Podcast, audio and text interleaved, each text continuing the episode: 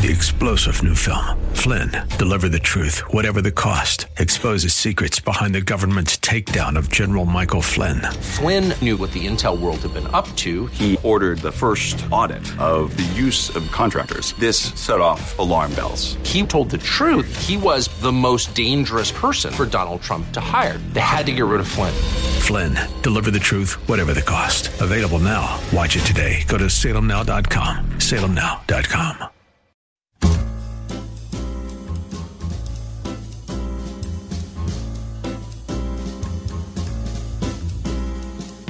Welcome to another edition of The Ride Home with John and Kathy, live from the Salem Pittsburgh studios. And now, here are your hosts, John Hall and Kathy Emmons. Hey, good afternoon. Thanks for coming along for the Monday edition of The Ride Home. Kath has uh, some vacation time, so she is not with us today. She'll be off the entire week, as a matter of fact.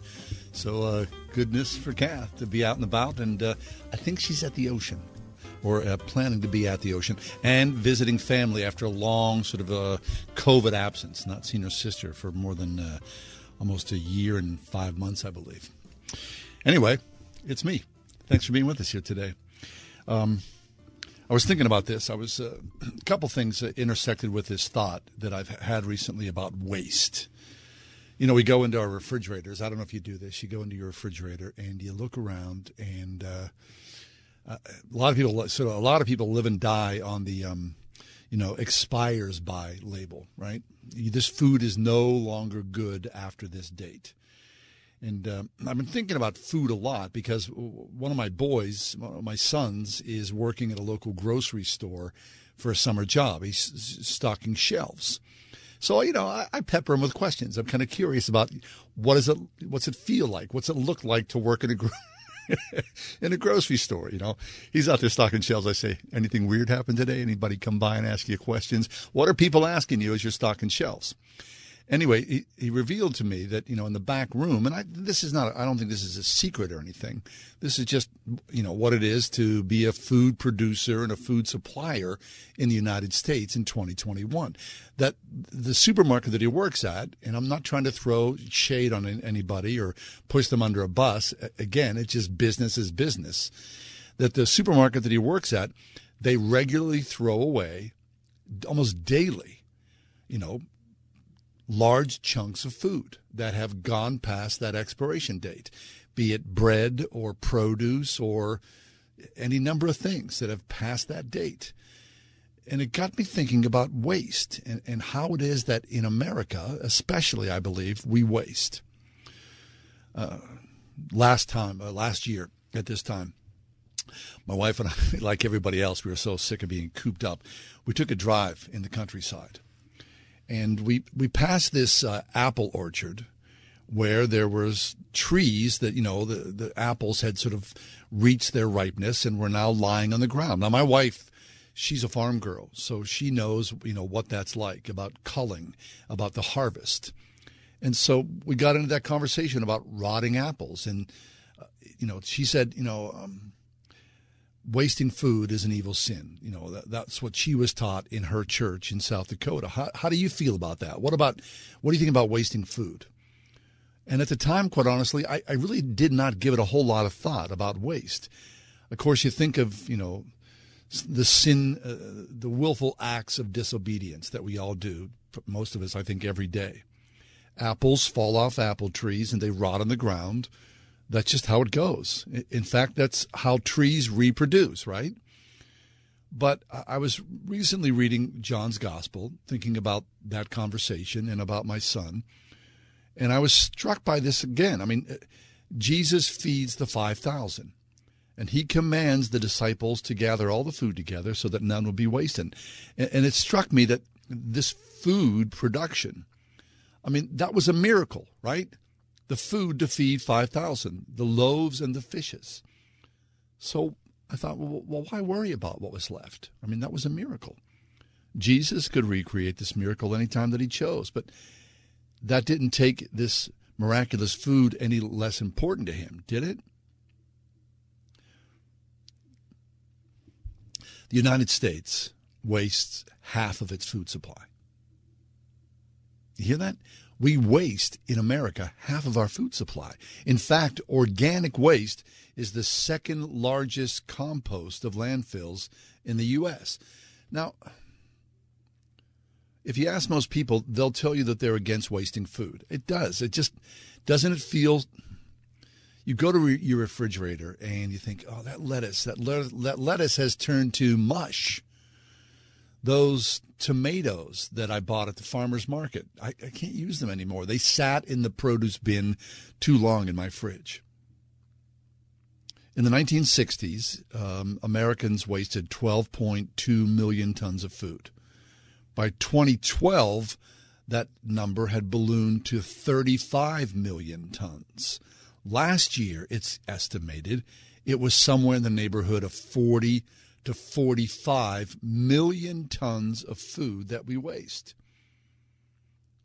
And one of the biggest aversions of this, and I know you've probably heard about this as well, that Americans' aversion to anything that is not aesthetically appealing.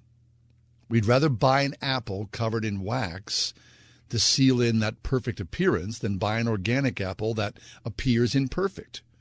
Farmers are forced to cull a percentage of their harvest purely because of the imperfections in a fruit or a vegetable, right? In the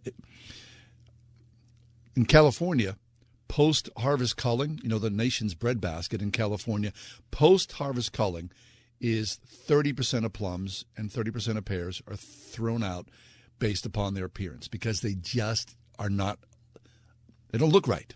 They don't appeal to people's aesthetic sense, even though they taste perfectly fine. And then, after farmers cull their produce, grocery stores remove more produce that is not attractive enough for their shoppers. A guy by the name of Doug Rauch, who is the former president of Trader Joe's, he told um, The Atlantic that grocery stores routinely trash produce for being the wrong shape or containing just minor blemishes. A 2016 survey by the Harvard Food and Law Policy revealed that more than half of the third of respondents threw out food that wasn't used by their sell best by dates.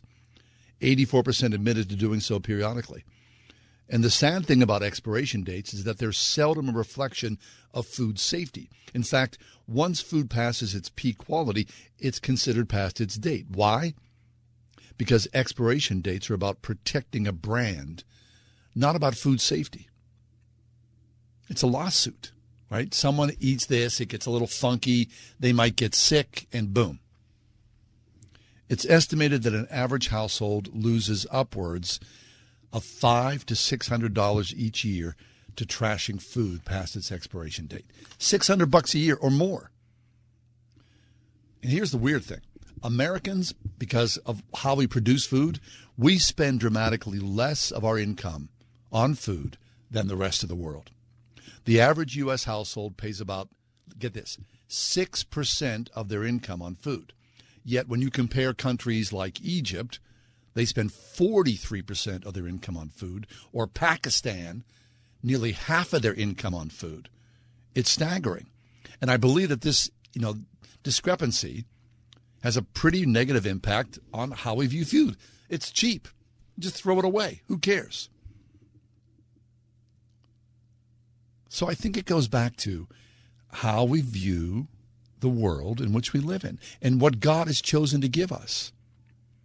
I mean, Jesus commanded the disciples to pick up the leftover food after he fed 5,000 people. And it didn't matter that the food was provided supernaturally, it was a miracle. So, you know, I mean, if it's a miracle, then that miracle pipeline, right, it's always there.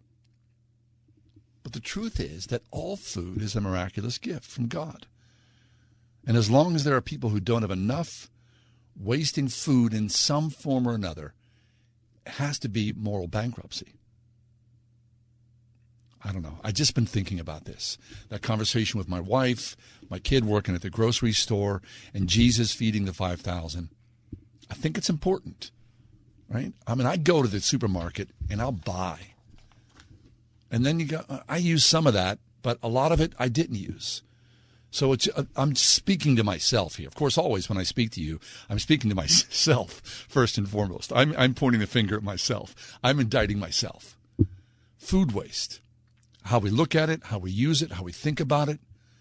I think more than anything, I need to pray about it. Food waste.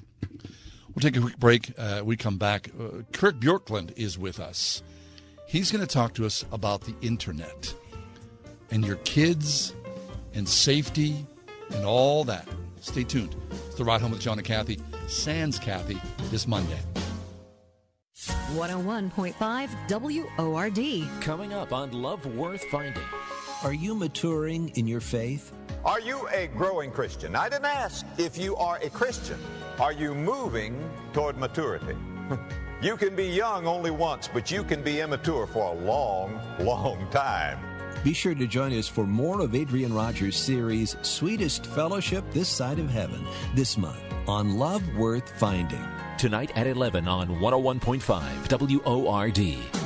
Don't let bees buzz off your customers. Get the help you need at boozebugstoppers.com. Get a free quote on a monthly or quarterly pest control and sanitation plan without a long term contract that'll clean them up, block them out, push them back, and remove pests safely. Backed by Boo's 100% satisfaction guarantee. When it comes to protecting your business and your guests, who are you going to call?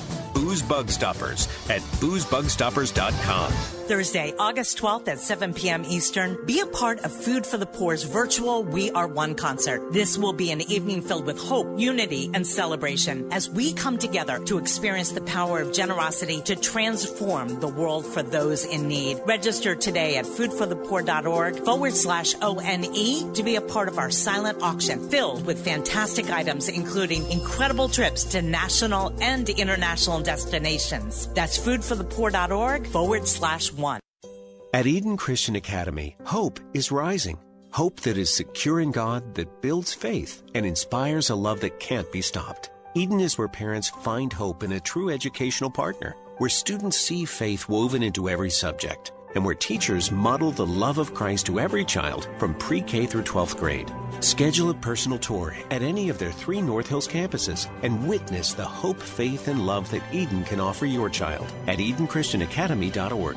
Why doing it right roofing, siding, and remodeling? As an Owens Corning Roofing Platinum Preferred Contractor, it's simple. It's in their name. They're doing it right, and it's what you'd expect as a homeowner and what they intend to deliver. Call 724 New Roof. Want it done right? Call doing it right. Remember what it was like getting together with your partner for a fabulous night out? It's been too long. Join Word FM aboard the Gateway Clippers Princess for our date night dinner cruise, Wednesday, August 25th. From 6:30 to 9, relax in the company of fellow believers while you enjoy a great dinner, music, and fabulous views of the city skyline. Sponsored in part by Trinity Jewelers. Just $45 a ticket.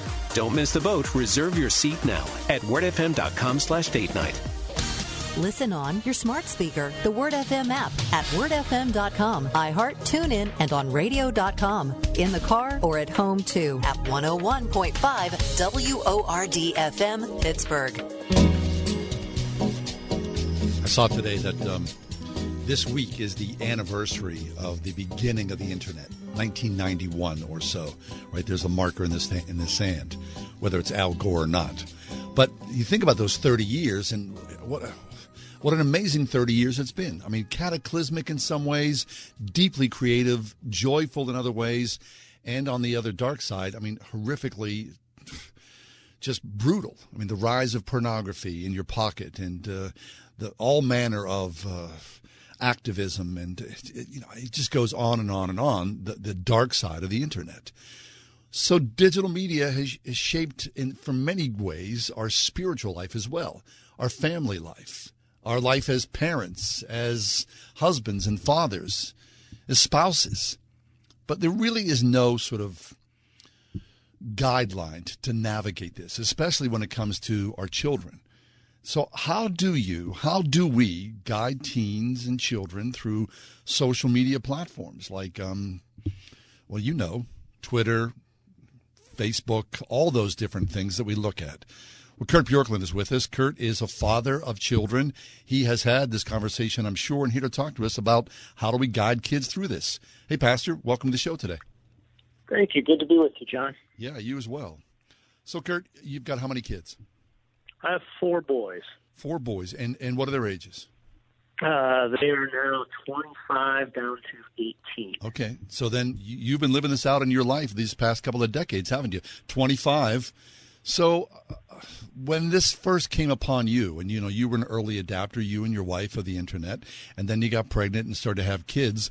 What was that like? I mean, you and your wife between you, was there an active conversation about how we best introduce our kids to the web?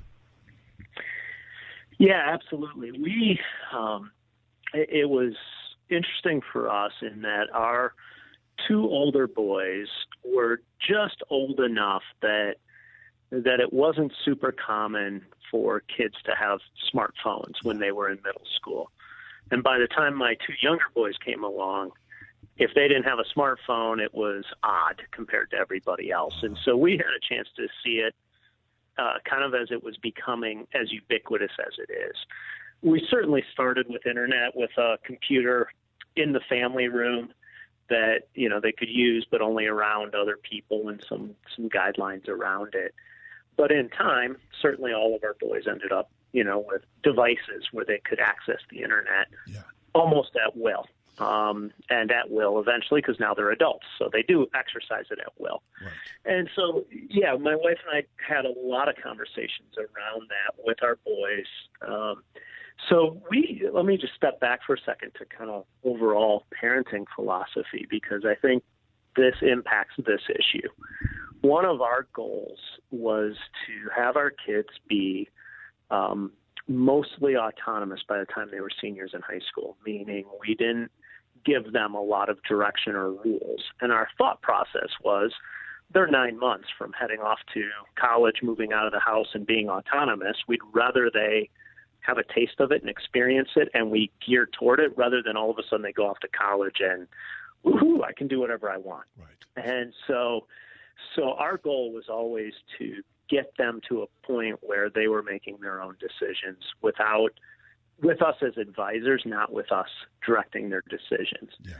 and and so that certainly came into play when it came to the internet. And so I, as I've thought through this issue, I think one of the biggest issues, you you know, the Bible isn't does not give us a lot of direct parenting instruction. Uh, no matter what people tell you and try to use verses to say that the real key verses are Ephesians 6 and Colossians 3 that are basically don't embitter your kids, don't exasperate them, depending which uh, place you are, uh, and then train them in the Lord. And that's what the Bible really says directly. Yeah, there are other things, Deuteronomy and and some of that, but Proverbs a little bit. But but by and large, it's don't exasperate, don't embitter your kids, and train them. And and I think the the tension with this issue and all parenting is largely the when your kids are little, rightly, you determine what, you determine how, and you don't spend a lot of time telling them why, maybe a little bit. And so it's no, you can't use that. No, you need to do this, you, you know, and here's how you're going to do it. As they get a little older, you still kind of drive the what, but you start giving them options. You can clean your room now, or you can clean it later. You can do your homework now, you can do it later. Um, and and you start talking about the why. And then you hit a point where the what starts to become a conversation, and the how is really all up to the kid. And the why is where you're trying to really spend your time. And I think on this issue, where where parents get in trouble is they either, and and we've certainly made both of these mistakes. You either are too directive too long so that your kids aren't learning and owning the choices. You're just telling them what to do without helping them understand the why and make their choice. Or you go the other way and you're too permissive too soon when they're not ready to handle the responsibility. And and the art of parenting is is transitioning as your kids grow at the exact uh, time that they need you to transition, and that's that's what's so hard about it is mm-hmm. is you know it's not a universal. I can't say to somebody, hey, at age 13, this is what your policy should be. Well, it depends on on the kid. It depends on how responsible they are, how much they're ready to own choices, and and how they've responded to the freedom they've been given. But but there's almost no doubt if your kids are navigating this space, there will come a day when they will have devices and navigate it without you looking over their shoulder. So the whole goal has to be not just I restrict them, but how can I get them to a point where they own choices and make good choices? That's good. The problem is, though, right? And, and, and, I agree with everything you just said. I mean, that was an an excellent guide into how to raise a child. But now, you know, um, your older kids, your 25 year old, he didn't get a smartphone when he was 13 or 14. But then you place a smartphone in your kid's hand, and then they're one click away or so from hardcore pornography. And, you know, I, we had family friends who gave their kid a phone when he was like 12 or 13 or so, and a good relationship with his parents. And he said to his mom, Mom, I saw that, and I sure wish I didn't see that. So it's kind of like Pandora's box, right? I mean, the world is available to them, good, bad, and otherwise. Well, you, you know, you wouldn't let um, some person who you were not convinced was good for your kids go to your kid's bedroom and close the door and show your kid anything they wanted to show them, or you know. And sometimes that's what we do with devices. It's like, go ahead, go to your room, and and so so certainly, I think there's a time to say devices need to not be in bedrooms at a certain time of night, depending on the age of the kid. Um, we were always very aware that that the device is is a gateway to anything. And you know, when you're 12, 13, 14, you you are not mature enough generally to navigate having 24/7 access to that device that's not monitored by anybody else. So I think it's a really healthy thing for parents to say, you know, we're going to leave devices uh, in the kitchen overnight and they're going to be charged to a certain point. And then at some point, again, you start giving more freedom and understanding that they're moving toward freedom. So, you know, if you have a 21 year old that you're trying to limit their device, sure. um, you know, that's probably not ideal. And so it, it really is the question of where do those transitions happen um, but certainly going too early, too soon with with giving uh, leeway on those things creates um, it, it doesn't even make your kids happy. They, they may feel like it does in the moment, and it may feel better, like you're not having to have the battle with them over no, you can't have this device. And even when it's all my friends are on my on the device, they're all you know on social media at this time of night. You'll be the unpopular one, but but your kids ultimately will be happy that they had a time away from the device. That's and good. and you know one of the things that that I'm going to sound like a really old guy here, and I realize that. But in good company. one of the things that that was true when I was a kid, and even was true for my older boys just ten years ago, um, to a degree, was that they could come home from school and have a break from school when they were in middle school. They didn't have to go back till the next day and and they were away from it unless they sat on a phone or something. Um, once they have devices, school pressure never shuts off. And so, if you think about that as a parent, think about how important it was, especially in middle school, to have a break from school for a few hours to reset your thinking, to think about how to handle things, to to maybe talk about them with your parents, and say, "Here's how I'm going to handle that situation." Now, the you know, a lot of these kids stay on their devices until midnight, and they start with them first thing in the morning. Sure. And so, even if they're not doing anything uh, seedy, such as pornography or whatever, um, that's just a lot of social pressure. It just goes on and on and on, right? It, I mean, it never ends. And I think, you know, you could add to that the idea of bullying, right? I mean, everybody was familiar with a school bully, but now there's internet bullies who are going to terrorize you, you know, at nine o'clock in the evening.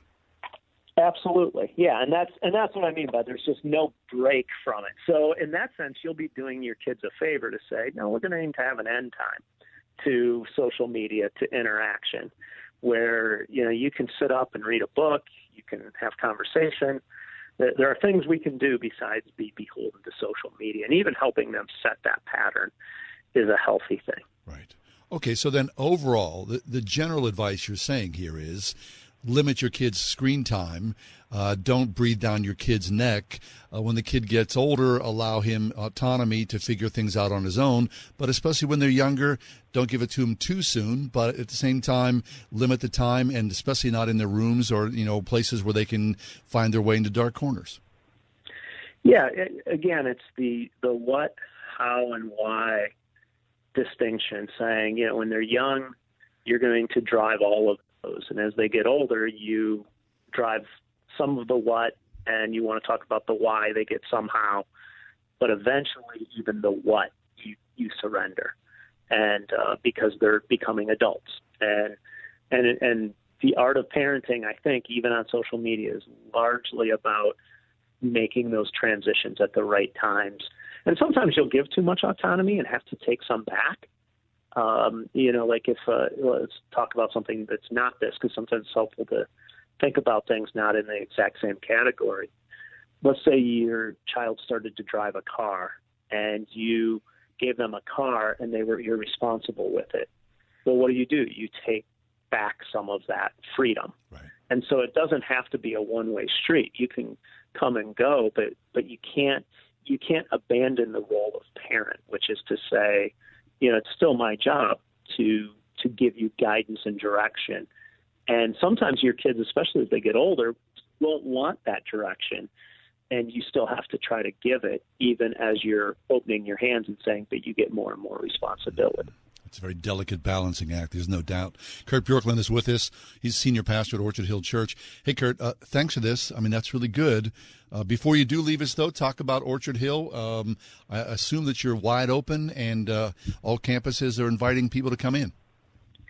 Yeah, the three campuses are open. Uh, people are coming. Uh, it's been really a healthy, good season for us as a church. We've actually uh, just seen a lot of great things through this season, and uh, a lot of new people watching online as well. So, so really a, a good time.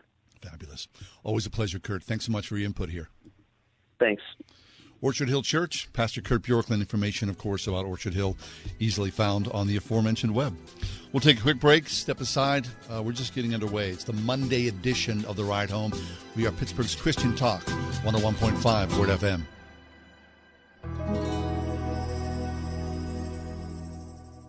Towels just don't seem to dry you anymore.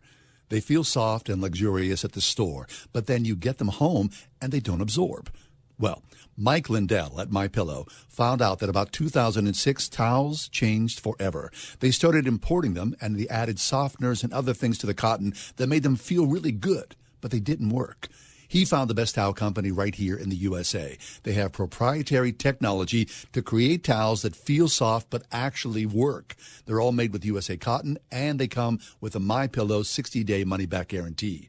A six-piece set two bath, two hand towels, and two washcloths made with USA cotton, regularly $109.99, now just $39.99. Just go to mypillow.com. Click on the new radio listener specials. Get deep discounts on all MyPillow products, including the towels. Enter promo code WORD or call 800-391-0954. But right now, mypillow.com promo code is WORD. A moo moo here and a moo moo there.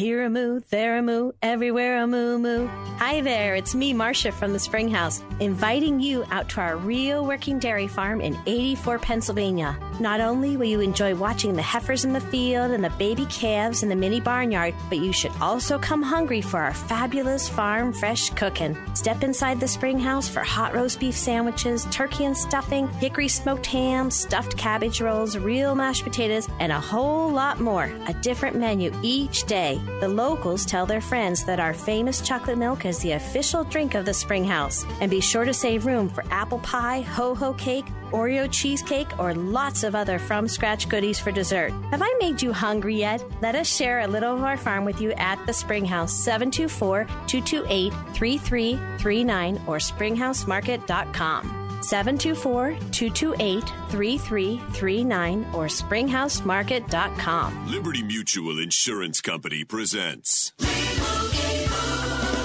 And Doug. And we're back with Limu, Emu, and Doug for the final question. Category is things you climb. All right, Limu, what do you think? You sure? We're going with Liberty Mutual customizes your car insurance so you only pay for what you need. Oh, so close. We were looking for stairs. Huh. Only pay for what you need. Liberty, liberty, liberty, liberty. Whether it's offering curbside or next day delivery for online orders on over 160,000 parts or getting involved in their local communities, when it comes to serving you, Napa's Motor never quits. That's Napa Know How. Ask Alexa to play the word Pittsburgh to hear us there. We're on your Google speaker too, plus iHeart, TuneIn, and on radio.com. 101.5 WORDFM, Pittsburgh.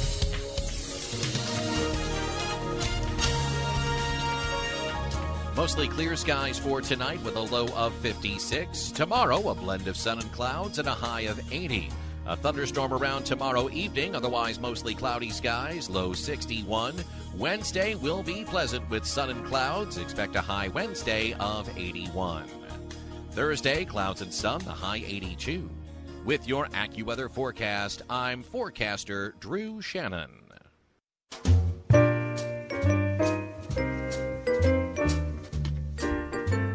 Hey, just a reminder that uh, Word FM's date night is back. And uh, this time we're going to go out on the Three Rivers. Wouldn't it be good? I mean, I was talking to my wife this morning about summer. Here it is, August 2nd. I don't know about you, but I. I get anxious. I do. I get anxious. Oh, it's August. Oh, the summer is going by here so quickly. Before you know it, everyone's back in school, and you know, then summer's gone, and we're back inside our houses. I know. I just, you know, a sort of a, a small sort of mental defect that I have. But uh, it would be very nice to be out on a boat on the rivers and be out with your wife or your husband. August 25th, a romantic night out, and we hope that you would join us aboard the Gateway Clipper Fleet's Princess, featuring a great dinner, fabulous views. Uh, I'll be there, and uh, Kath is coming along as well. She's not my date, and uh, our spouses, they have both declined because they said, well, no, you're on the boat, you're working. So, uh, unfortunately, we still like to have you come. It's going to be a really good night. Uh, tickets are on sale right now at wordfm.com. I don't know about you, but I look forward to being out on the rivers and uh, hopefully it'll be a beautiful night and it won't be uh, you know uh, rainy or super hot or anything. We're just going to cruise along. I look forward to that evening, August 25th, Word FM's date night. So uh, wordfm.com. Hey, uh, when the pandemic, uh, you know, got underway, and uh, you know, like, like Kath and I, and a lot of people here at the studio, and a, a lot of people, uh, other places, we were fortunate enough to be able to work from home, and um, it was good. I mean, I, I, I liked working from home. I, I, don't think we missed really much of a, a, beat. But in the midst of all that, you know, um, there was a lot of conversation in our house about, um, well, are you going to have a hobby? like all of a sudden, I don't think I had like, you know, a ton more time. I really don't, other than getting ready for work and, you know, um, the commute. You know, that was a time saver. But I think for a lot of people, you just went about and did your regular work. But I do know that a lot of people um, tried to do hobbies new hobbies, I should say. I'm not a hobby kind of guy. I know f- friends of mine who are woodworkers and guys who you know play musical. It's it's just to my against my best wishes, it has not served me well. I mean, I know people who have hobbies that life changing things, right? Have you have you had a hobby during the pandemic? Um, I was talking to friends of ours over at church. A buddy of mine said he was he was trying to juggle, and so he went out and bought those juggling, you know, those soft juggling balls. I learned how to juggle uh, when I was in my teens, and uh, that's always fun. But he said, you know, he, he probably tried it for maybe three weeks or so, never got really well uh, beyond the three balls in the air, the soft balls in the air, and he gave it up. Another another friend of mine said, "Hey, my dad was an avid stamp collector." And I inherited his stamps after my dad passed, and I thought that I would sort of pick it up as well.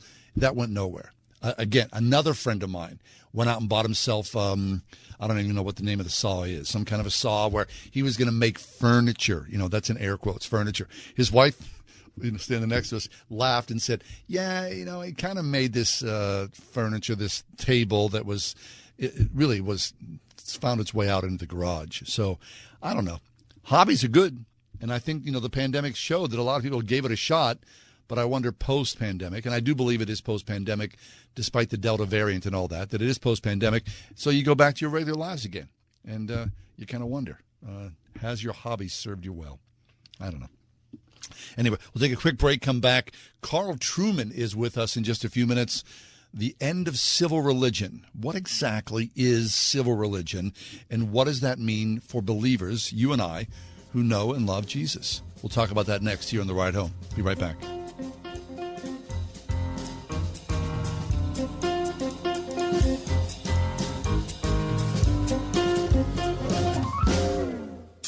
HRD. Moms are the most influential people on the planet. For years, you've trusted Focus on the Family. Now you have the chance to experience it in person. Enter the Focus on the Family VIP experience. We'll fly you and three others to Focus on the Family headquarters, where you'll stay at Great Wolf Lodge in Colorado Springs and sit in on an actual Focus on the Family program. Enter once per day and complete bonus tasks to increase your chances of winning. The Focus on the Family VIP experience. Register to win at wordfm.com slash focus. Uncle Ryan is going to talk about what in the world a direct lender advantage is. So, wow, I've been doing mortgages now for about 18 years. I started United Faith Mortgage with my father. We have a small team here. And honestly, I really think that's what makes us shine. The advantage of us being a smaller team is really the customer service. It's so important to me to make sure we hold your hand throughout the entire process. The other big deal thing is that we're an arm of a large company who has a really big financial backing and a direct lender advantage. Essentially, what that means is that our company gets to use its own money within its own walls. Um, and that's a really huge advantage for our listeners. Because typically, as a direct lender, we may be able to offer you a better rate, which over the life of your loan saves you monthly and lifelong money. We are United Faith Mortgage. We pay your appraisal fees up to $500. That's out of pocket money. United Mortgage Corp, Melville, New York. MLS number 1330. Department of Banking. Mortgage Lender License number 22672. It's finally time to replace that old leaky roof. Or how about some new siding? You can count on Windows R Us, the area's premier exterior replacement company. With over 50 years experience in the home remodeling industry, Windows R Us offers repair and replacement for roofs, siding, gutters and downspouts, windows, entry doors, even decks. A leaky roof left unfixed can lead to mold and mildew. Maybe you've lost siding during the recent windstorms. Don't put those repairs off. Windows R Us offers 12 months, no interest financing, and no processing fee through Dollar Bank. Want new factory direct replacement windows for your home or office? Choose from 100% vinyl, commercial aluminum, wood, and composite. And how would you like to never clean your gutters again? For a limited time, get a free gutter filter with the purchase of complete siding and roof replacement. Offer valid through 83121. All with 12 months, no interest, no processing fee, and backed by the best warranty in the industry. Schedule your free estimate and inspection today at windowsruspittsburgh.com. That is windowsruspittsburgh.com.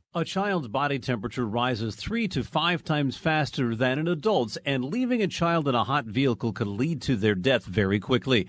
Tragically, in 2020, 24 children died of pediatric vehicular heat stroke, and many of these incidents occurred when parents or caregivers simply forgot the child was in the car.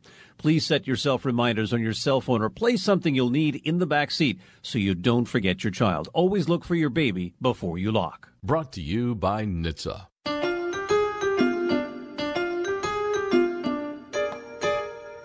Dr. Carl Trueman is back with us. Dr. Trueman is a regular guest on our show. He is the Department of Biblical and Religious Studies at Grove City College, where he teaches courses on the history of religious thought. Carl's latest book is called The Rise and Triumph of the Modern Self Cultural Amnesia, Expressive Individualism, and the Road to Sexual Revolution. He wrote a piece, though, that we saw uh, at First Things. It's a First Things, a wonderful magazine that uh, we follow very closely. And the title is Two Cheers for Civil Religion. Carl, welcome back to the show. Great to be back. Thanks for having me on. Yes, Carl. Uh, before we even start uh, the deeper uh, discourse on, on your article, can you talk to us about civil religion? What exactly is that? Well, civil religion is the, the religiosity of society, and most of us grew up, you know, if you grew up in the 60s, 70s, and 80s, grew up in a society where Christianity was sort of the default. And what I mean by Christianity there is not necessarily vital personal faith in Jesus Christ as Savior, so much as Christianity as, as the sort of the, the unquestioned moral guide to how one should behave in society. So civil religion, in the, in the way I'm using it, is really the sort of the, the moral framework of society, loosely grounded in, in the notion of the Christian faith. I see. Okay. So then, for a long time, right? I mean, you would uh, see America, and and clearly, uh, someone who was born in America, or uh, you know, someone who uh, was well versed in American culture, you would nod and have a fairly decent understanding of what civil religion was. But there's been a deep and uh, I would say uh, uh, troubling change recently in what civil religion has become. And you detail this very carefully in Two Cheers for Civil Religion in your piece at First Things, where you're on a family trip and you're taking your wife and your children through Georgetown, which is right outside of Washington, D.C. Please tell us this story. Yeah, well, I wasn't taking. Actually, my children are too old for me to take them through Georgetown. but yeah, my wife and I happened to be in Georgetown visiting our son, who lives in uh, Falls Church, and we were we love Georgetown. A, yeah. a, a little town. Or, uh, it's in D.C., but it's one of the quainter parts of D.C. We went for a walk through Georgetown, and it was the middle of Pride Month, and Pride flags were everywhere, and we were confronted with pictures, photographs uh, of, of, sort of uh, homosexual activities, of a fairly mild kind, I suppose, but of the sort that 20, 25, 30 years ago one would would never have seen. And it made me think, you know, what about if I was a young parent today, walking through Georgetown, confronted with rainbow flags, confronted with these homoerotic uh, advertisements? It's going to raise an awful lot of questions for my kids that, frankly, uh, I, I wouldn't have thought were appropriate for, for five, six, seven, eight year old children to raise. We're tearing away, if you like, our children's innocence. Right. Uh, in this. And how can we get away with it? Well, it's the death of the old civil religion. When you and I were young, John, it wasn't that everybody running society was a Christian but they had that sort of patina of, of Christian morality, if you like, that restrained these kind of things in the public square. Yes, but now, Carl, you know from, from the yard signs in public discourse that love is love. Yeah, what a meaningless statement that has become. Yes. yeah, you know, love once upon a time had a sort of content. One can think about, well, love for country. What did love for country mean? It meant the willingness to sacrifice oneself and one's personal desires for the greater good of the country in which one lived. Love had a specific sacrificial content. And we can see how that tracks back somewhat to the Christian notion of love, the sacrificial love of the Lord Jesus Christ that we're all called to emulate. Love today, of course, means uh, me being able to fulfill myself in any way I wish, providing I don't hurt anybody else.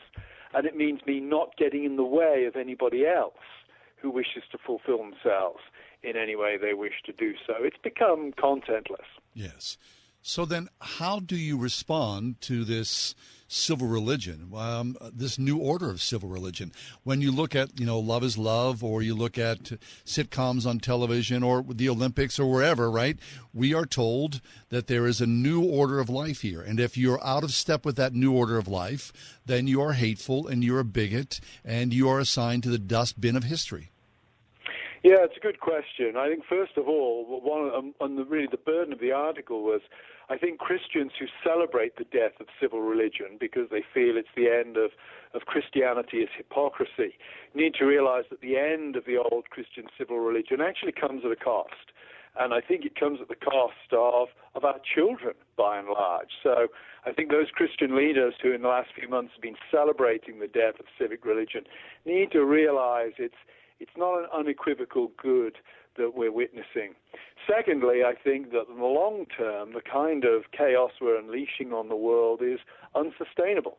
Uh, so, how do we respond to that? Well, I think we respond at a local level by living lives according to the truth. This is where I think local community and local churches will be so important because we will provide oases of sanity in this general dissolution of society that we're witnessing at the moment. Yes. Okay, Carl, so when you say that the new civil religion is unsustainable, you're essentially saying that anything goes. And if anything goes, then nothing is verboten, and we should all nod our head in agreement and bow down to this because, again, if you say that this is wrong or untoward or it's against uh, uh our, our Christian walk, then you're the one who's wrong here. But if anything goes, then goodness gracious, I mean, it opens it opens Pandora's box times a million. Yes, and the, the problem, of course, with anything goes is it's clearly an incoherent position because we can't have serial killers plying their trade with impunity. Everybody knows there have to be limits. So what's emerging at the current point in time, of course, is is this sort of radical personal libertarianism relative to what I want to make of my life is also uh, happening in parallel with a rising authoritarianism, whether it's authoritarianism of the government or of, of non-governmental agencies such as big tech. What we're seeing now is an increasing corralling of behavior, precisely because the old communities that were kind of self-regulating, yes. and where people essentially internalized uh, the habits needed to be sociable and to get on, as those have dissolved, so that it has to be imposed upon us from the outside by these new and increasingly authoritarian agencies. Right. Okay, so then I'm sure you see this uh, at your college, at Grove City College. There, there are still, and I would say, I would say this with all due respect, small pockets of Christian resistance, right? That they are still speaking and teaching the truth of the gospel. But for the large part, society is moving on. So how do we then as Christians respond? I mean, do we, you know, as Rod Dreher, do we just revert to these, you know, sort of Christian ghettos? Or do we continue to speak the truth and fight back in some way to do so, what, in love and, but at the same time with anger and with some vitriol? Uh, I think it's it, it's not an either or. I think certainly there's a regrouping that has to go on. We have to rethink what it means to be a Christian community, and that's the sort of the Rod Dreher Benedict's option, if you like. Yes. But I don't think we can stop there. I mean, most people, most Christians, we're deeply embedded in wider society.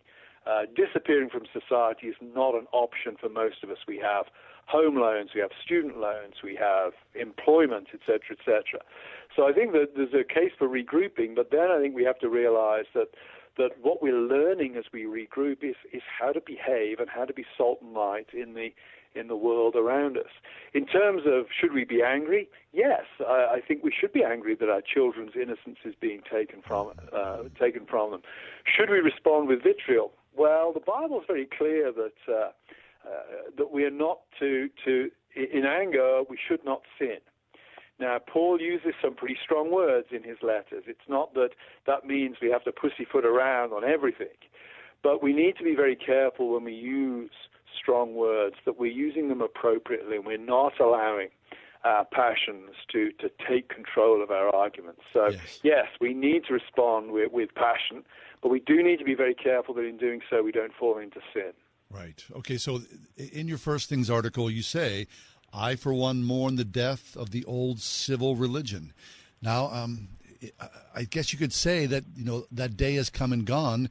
We do mourn the passing of that, but there is a new day here, and of course, you know, you just outlined here a proper response to that. But in some ways, I, I do mourn this as well. But um, whether it's Grove City or Penn State or whatnot, our children are being held hostage to a, a different way. They're being, you know, sort of um, brought up to, to believe that they are out of step. So they have to get on with this. You can only imagine what the world's going to be like, this world, 20, 30, 50 years from now. Yes, uh, it's hard to predict. Now, of course, we need to remember that in, in 1933, uh, it looked as if Nazism was going to sweep Europe in 1917, 1918, it looked as if the Soviet Union was going to be the wave of the future. So there are moments in history where the odds seem to be overwhelming, and yet in retrospect, it's clear that these things fall apart. So I don't think it's time time to despair. Yes, the the way the media presents things at the moment, present company accepted, of course, John, but Thank the way you. the media present things is this is an overwhelming tidal wave, and there is no point in resisting. I question that. We do have the promises. We know that the church will prevail. Uh, and also, we know that overwhelming forces, or seemingly overwhelming forces in the past in history, have proved not to be as overwhelming uh, as they as they appeared, precisely because they've been unsustainable in the long run. And I think we could be in a position like that at this particular moment in time. Amen to that. Okay, with that, then, as believers in Christ, we with all the different denominations, we need each other, do we not? Right? Presbyterians, Methodists, evangelicals, Catholics included, right? If you say that Jesus Christ is my Lord and Savior, instead of splintering apart, which has been the norm here in the last uh, you know decade or so, we need to be together, unified. Yes, I think a couple of things need to happen. One, I, I think we need to stop the what seems to be the Christian self-loathing that so characterizes uh, a lot of the Christian world at the moment, that we're constantly presenting ourselves as part of the problem, not part of the solution. We need to overcome that. And secondly, I do think we need to work at what I would call proper ecumenism, and that's an ecumenism of friendships that operates first and foremost at a local level. There are pastors listening to this program. You can set up pastors' breakfasts with the pastors and priests uh, in your area. You can start working at these things. You can have pulpit exchanges. You can start praying for uh, for other churches from the pulpit of your church. I think a shift in our imagination to realizing that, you know, the if you like, the enemy of my enemy is my friend yes. is, is, is not strong enough, but that's certainly a, a good starting point for us, I think, at the moment. That's very good. Carl, it's always a pleasure. Thanks so much. We need more like you. Thanks very much for having me on, John. My pleasure. Dr. Carl Trueman from Grove City College. His newest work is called The Rise and Triumph of the Modern Self Cultural Amnesia, Expressive Individualism, and the Road to Sexual Revolution.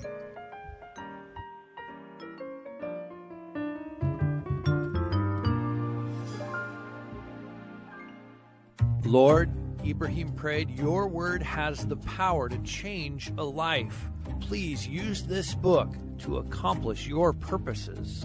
When the ISIS fighter entered his room in Syria, Ibrahim looked him in the eye and said, I know you will kill me, but I give you my Bible. Ibrahim died that day, but the killer did take the Bible and began reading it. Today, that man is a devoted follower of Christ. Like the Apostle Paul, who participated in killing Christians, no one is beyond the reach of God's love. Shine the light of God's Word in the darkest places today. Just $6 sends a Bible to a persecuted believer. $60 will send 10. Call 800 279 1969. That's 800 279 1969 or click on the Voice of the Martyrs banner at wordfm.com. To be or not to be? If that's your pest question, get the help you need at boozebugstoppers.com. Booz respects bees until they become a stinging problem for homeowners. Boo and his Bug Stoppers team can safely remove wasps, hornets, carpenter, and ground bees with no long term contracts and a 100% satisfaction guarantee. Get a free quote today. When it comes to getting the buzz on bees, who are you going to call? Booze Bug Stoppers at boozebugstoppers.com. Are you looking to grow your career with a bachelor's degree and have college credits already completed? Waynesburg University offers a 100% online degree completion program in business and justice administrations. Classes begin every five weeks. Financial aid is available. Visit waynesburg.edu. Remember what it was like getting together with your partner for a fabulous night out? It's been too long. Join Word FM aboard the Gateway Clippers Princess for our date night dinner cruise, Wednesday, August 25th. From 6:30 to 9, relax in the company of fellow believers while you enjoy a great dinner, music, and fabulous views of the city skyline. Sponsored in part by Trinity Jewelers. Just $45 a ticket. Don't miss the boat. Reserve your seat now at wordfm.com/date night. Trip to Europe. Visit all 30 Major League Baseball stadiums. Go skydiving. Okay, so you know what you want to do in retirement, but do you know how to get there? Tune in to Your Retirement Blueprint with Kurt Kenodik and Ethan Lane of Accurate Solutions Group Saturdays at 10 a.m. to get answers to your retirement planning questions. Plan today so you can do the things you've always dreamt about doing in retirement. Listen every Saturday morning at 10 to Your Retirement Blueprint with Accurate Solutions Group. Investment advisory services offered through ASG Investment Management, LLC. We are everywhere on your radio at 101.5 WORD FM Pittsburgh, at wordfm.com, the Word FM mobile app, iHeart, TuneIn, and at radio.com. The words social distance. Doesn't that drive you up a wall? Aren't you sick of hearing that, living that, being that? Thank goodness, I believe, I, I do believe, that here in Western Pennsylvania, that this thing is pretty much over. Despite the, the Delta variant and I, I believe the upswing here, get a shot. That social distancing thing. Well, during the pandemic, during the height of the pandemic, we always did this anyway. You know, we had a bird feeder, we've got um, bird baths. I took such great pleasure in l- watching birds. Well, now apparently birds are being told, or we're being told if you love birds, to social distance because there's this mysterious disease that it's making its way across the songbird population of the eastern United States, inflict, infecting at least a dozen species of birds across nine states. Uh, I'm reading uh, about this um, from the Audubon Society, and they say that scientists can't figure out what the bug is, but it's killing birds, young birds, particularly grackles, blue jays, American robins, European starlings. I mean, this is all native, this is all Western Pennsylvania birds. They, they are particularly vulnerable to the disease. So they're saying if you love your birds and you've got feeders in the backyard and you've got your bird baths, bring them inside, shut it down because if you take away the ability for the birds to be social, hopefully it would break up this mysterious unknown disease. So now birds are being told through me, through you, to socially distance. Heaven help us. Heaven help us indeed. We're going to step away for just a minute. Uh, listen, we got a big five o'clock hour ahead. We're going to talk about Orthodox Christianity that's big. Straight ahead on the ride home. 101.5 WORD FM Pittsburgh. On your smart speaker by saying play the word Pittsburgh and on your phone via the Word FM mobile app, iHeart, TuneIn, and at radio.com. With SRN News, I'm John Scott. Florida set a new record for COVID 19 hospitalizations on Sunday. Shelley Adler with that report. Will help more immediate are needed. That's according to Jason Salemi, an associate professor of epidemiology at the University of South Florida. If we don't start to implement things that block transmission, we're going to continue to see increased numbers of cases and not just cases, but indications of severe illness. And while Florida Governor Ron DeSantis has resisted mandatory mask mandates, other leaders are pushing for the protection. Sadly, there has also been a big rise in the number of children with the virus at hospitals hospitals in Miami, many of them needing intensive care. I'm Shelley Adler. And on Wall Street, the Dow is up a dozen points, of the NASDAQ 58 points higher. This is SRN News. Is it time to push reset and get away with God? Christian Travel creates purposeful pauses to discover the most scenic, sought after destinations while you immerse yourself in the wonder of God's creation. As you travel alongside the world's top Christian leaders, every step of the way will revive your faith and awaken your sense of wonder.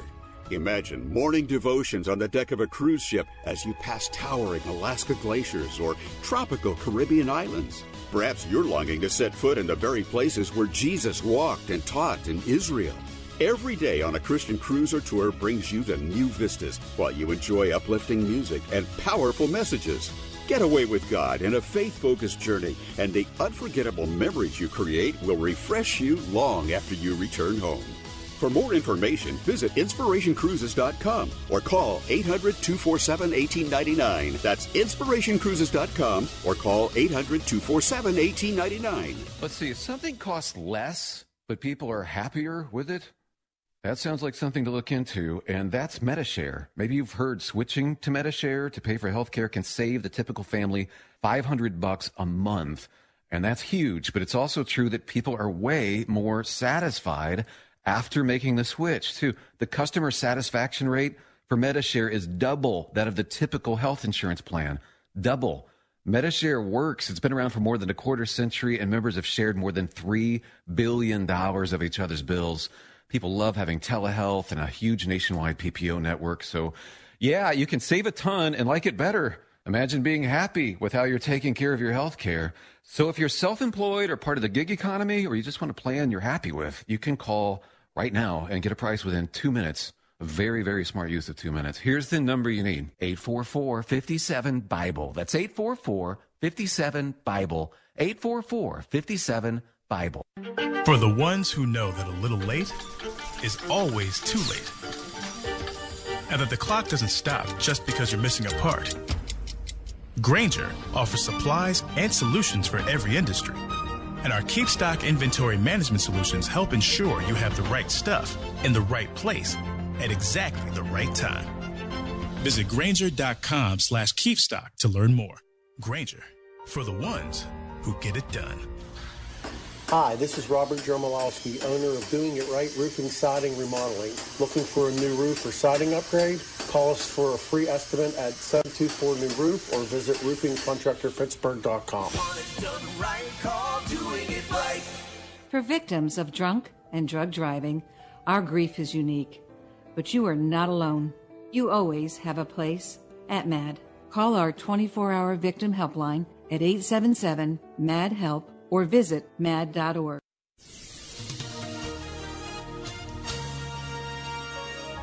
Mostly clear skies for tonight with a low of 56. Tomorrow, a blend of sun and clouds and a high of 80. A thunderstorm around tomorrow evening, otherwise mostly cloudy skies, low 61. Wednesday will be pleasant with sun and clouds. Expect a high Wednesday of 81. Thursday, clouds and sun, a high 82. With your AccuWeather forecast, I'm forecaster Drew Shannon.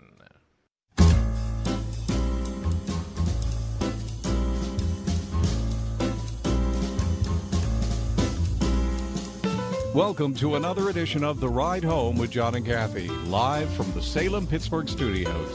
And now, here are your hosts, John Hall and Kathy Emmons. Hey, good afternoon. Thanks for being with us for the 5 o'clock hour of the ride home. Kath is off today. She's catching a little sand and sun on vacation, so good for Kath. And uh, at some point, I think I'm going to follow along. I'm uh, very pro ocean vacation. Uh, Christy, do you like to go to the ocean? You- Love it. Yeah, me too. It's my happy place times 10. That's right. Yeah. Do you have a beach in mind you go to? Um, this year we're going to Myrtle Beach in a few weeks. Oh, very nice. Yeah. Have you been there before? It hasn't. It's been a long time since I was a kid. Myrtle Beach. Uh, I think I've been, been there one time. Uh, we tend to go to the Outer Banks, which is fine too. Yep. I'm happy to anywhere where there's sand and sun. That's very, right. Very nice indeed. Excellent. So Kath's away, which is a good thing, and, uh, and not that you know she's not. It's a good thing she's she's on vacation. That's what I meant to say. Uh, uh, yesterday, I had the um, the privilege and the opportunity to uh, to pray for, uh, for our congregation. To I mean, I, I it's such a privilege, isn't it? If you get to to pray, and I know it's not everybody's cup of tea, where you think uh, I'm gonna, I get to pray, but it's really it's such a wonderfully powerful thing. I I get to think about it a lot before you do it, and then you finally go, and you, I just love it so much. And I, as I'm reading about it, I was you know preparing, thinking about it. I came across a piece by Billy Graham that Billy Graham wrote way back in the 1960s, 1962 to be exact. And I just want to read you a little piece of this because it really it encouraged me. So I hope it would encourage you as well. He, he says this. The men whose shoulders rested the initial responsibility of Christianizing the world came to Jesus with one supreme request. They did not say, Lord, teach us to pray, Lord, teach us to do miracles, or Lord, teach us how to be wise, but they said, Lord, teach us to pray. Where do you suppose the disciples learned the supreme importance of prayer? They learned it from Jesus. No one has given more encouragement to prayer than did Jesus. The followers of Christ were both encouraged to pray and taught how to pray. They saw constantly the example that Jesus set in praying, and they noted the direct relationship between Jesus' unusual ministry and his devout life of prayer. Jesus considered praying more important than food. For the Bible says that hours before breakfast, in the morning, rising up a great while before day, he went out and departed into a solitary place, and there prayed. Mark 1 3 5. To the Son of God, prayer was more important than the assembling of great throngs, the Bible says. And great multitudes came together to hear and to be healed by him of their infirmities. And he withdrew himself into the wilderness and prayed. Luke 5 15 16. The precious hours of fellowship with his heavenly Father meant much more to our Savior than sleep, for the Bible says, And it came to pass in those days that he went out into a mountain to pray, and continued all night in prayer to God. Luke 6:12. Billy Graham continues to go on and he says, Jesus prayed at funerals, and the dead were raised.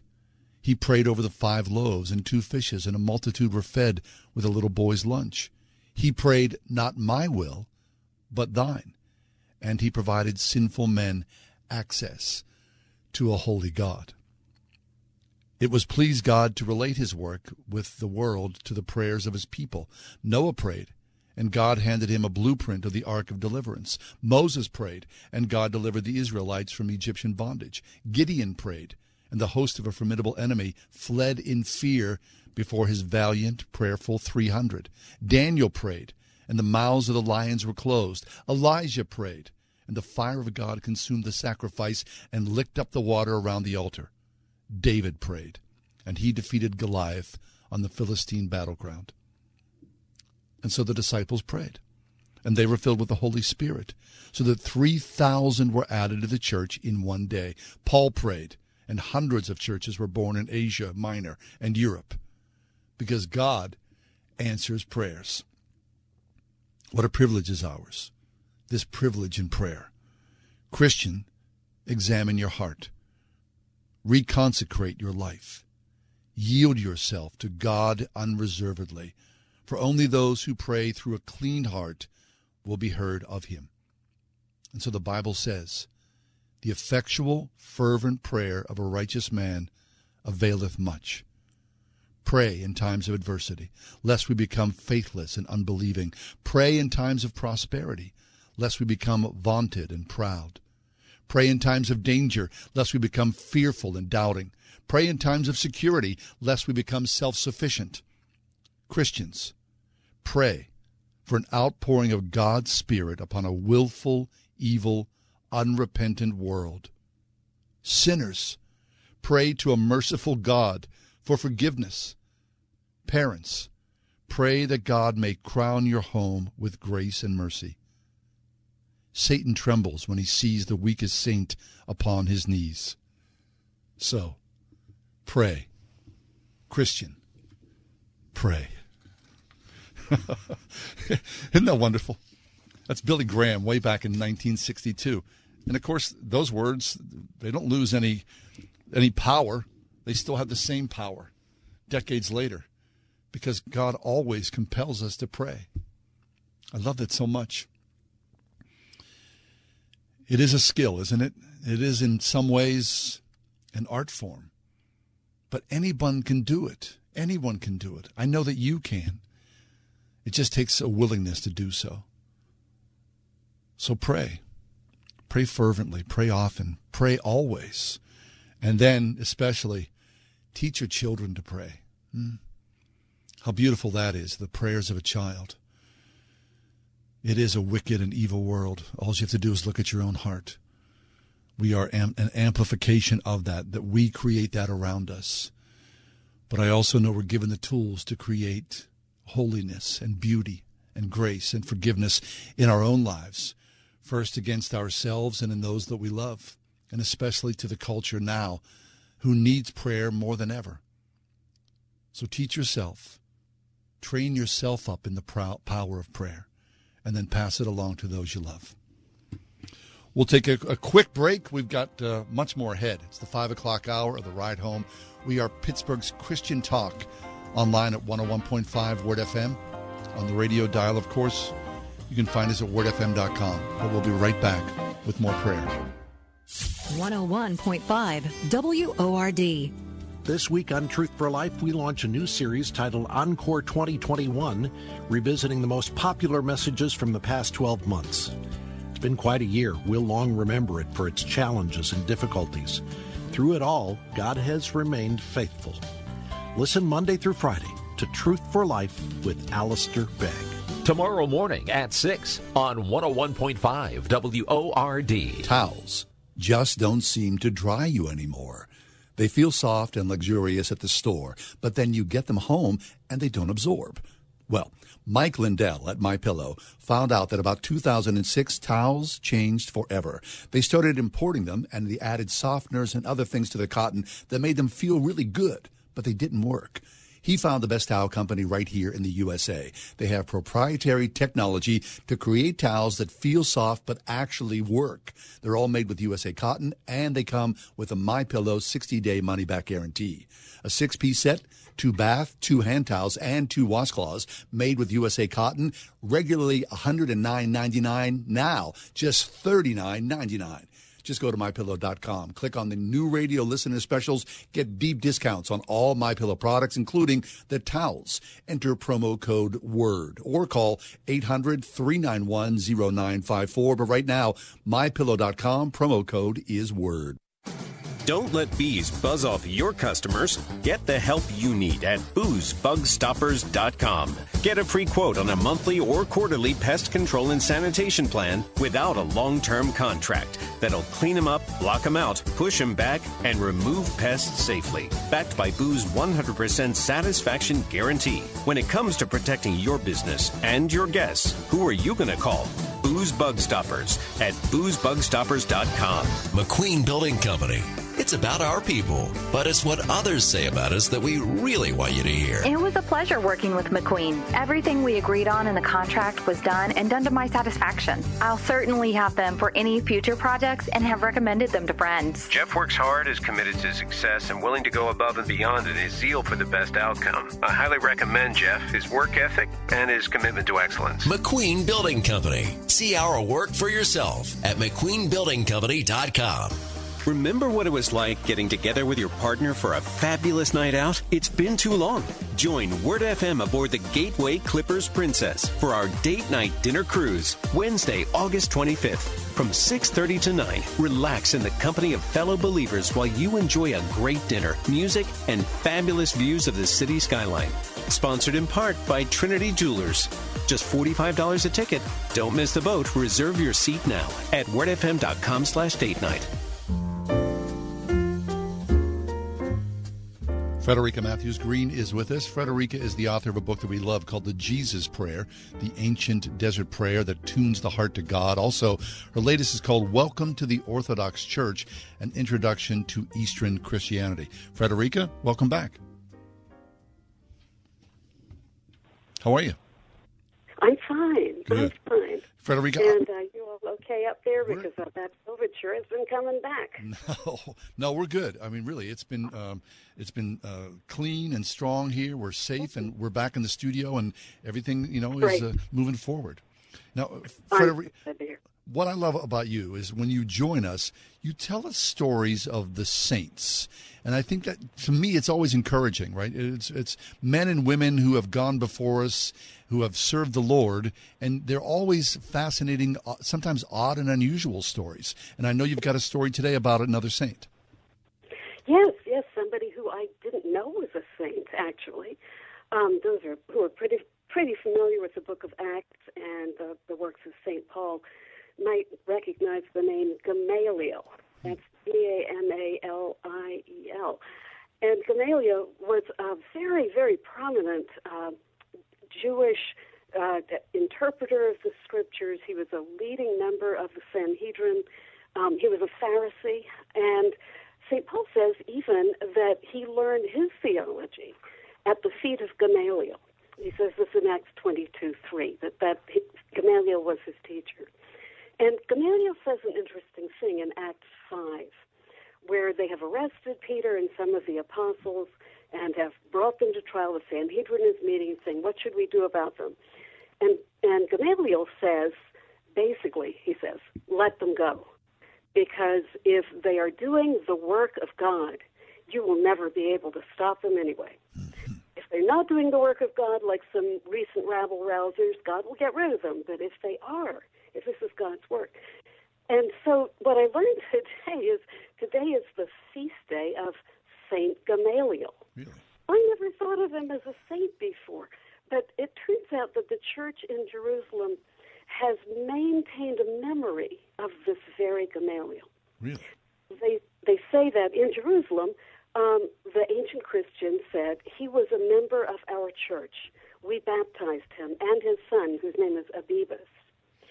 And when Saint Stephen was killed, stoned to death, the very first Christian martyr, Gamaliel had a place out in the country, and he allowed us to bury Saint Stephen there.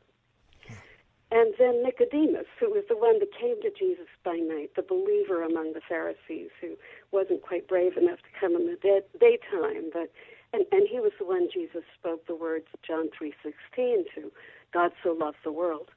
Well, Nicodemus was a friend of Gamaliel, and the ancient Jews in Jerusalem, ancient Christians in Jerusalem say um, that Gamaliel took in Nicodemus. Nicodemus spent the rest of his life at Gamaliel's place out in the country, and that all four of them were buried there.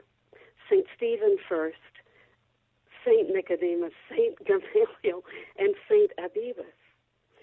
So this um, this memory was kept alive in the Jerusalem church, and in the year 415, um, a priest, Father Lucian, arranged to remove the bodies from where they were out in the country and had them buried in Jerusalem and a church built right next to the site of the burial of these famous saints.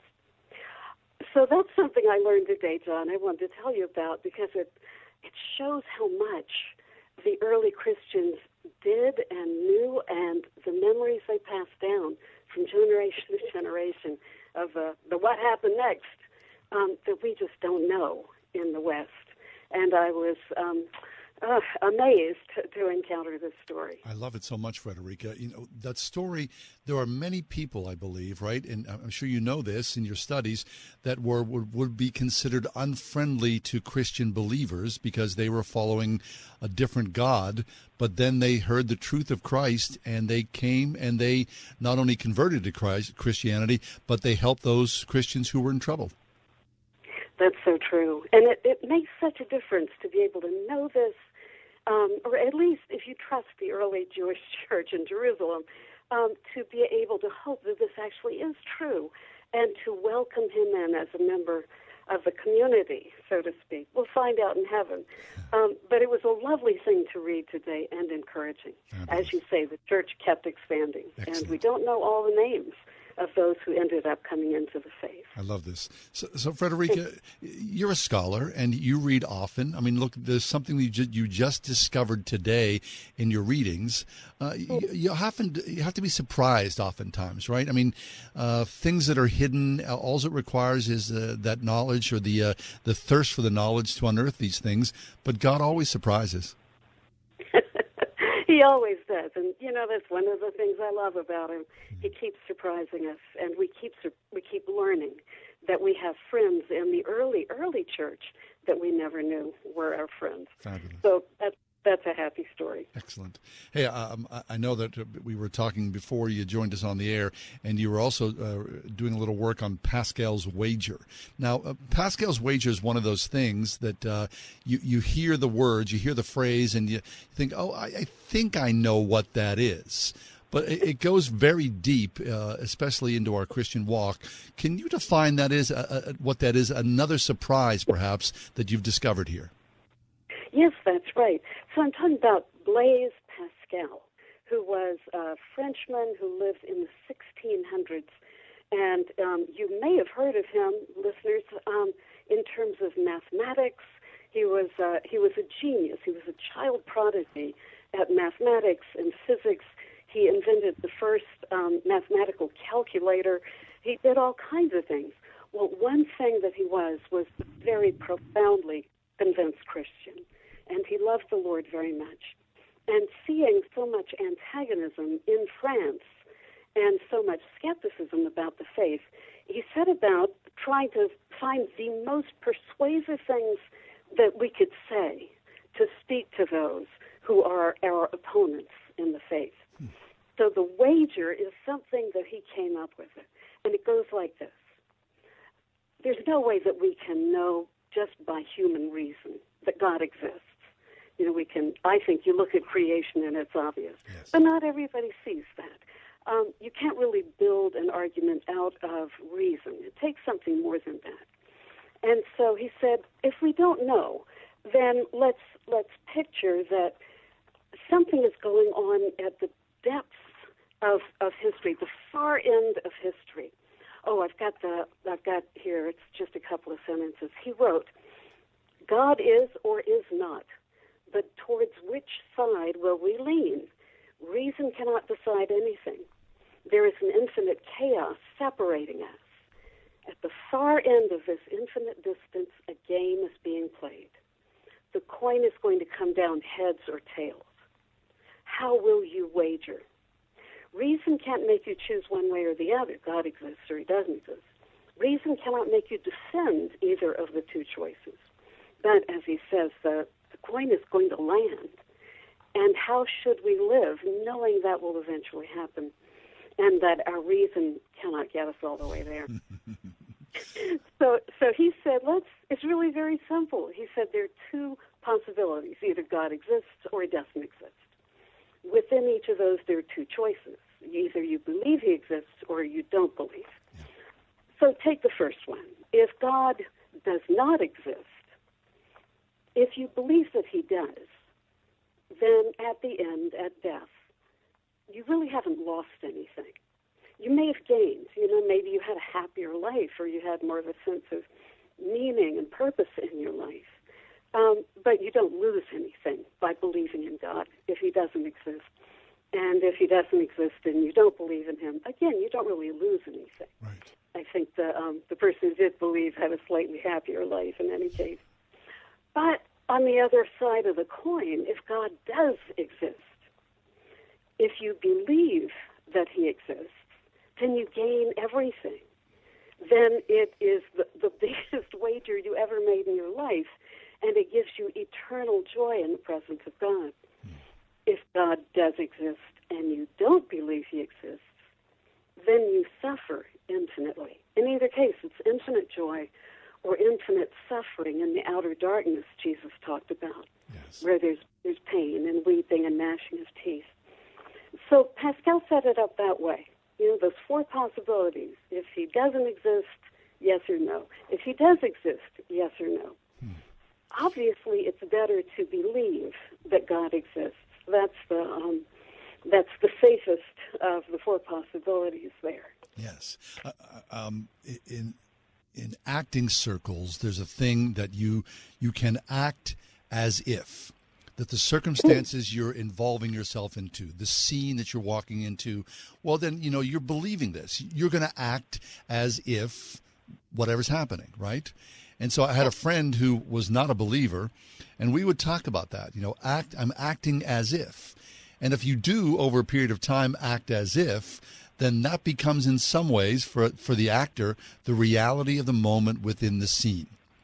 And so my friend, he essentially became this is he essentially became a believer because we would talk about Pascal and we would talk about the acting scene and the acting as if and over a few years he became a believer because he began to just act as if God or Jesus existed and it changed his life. And I, it's a simple thing, uh, but I, I, do believe that there is power within that. I think there really is.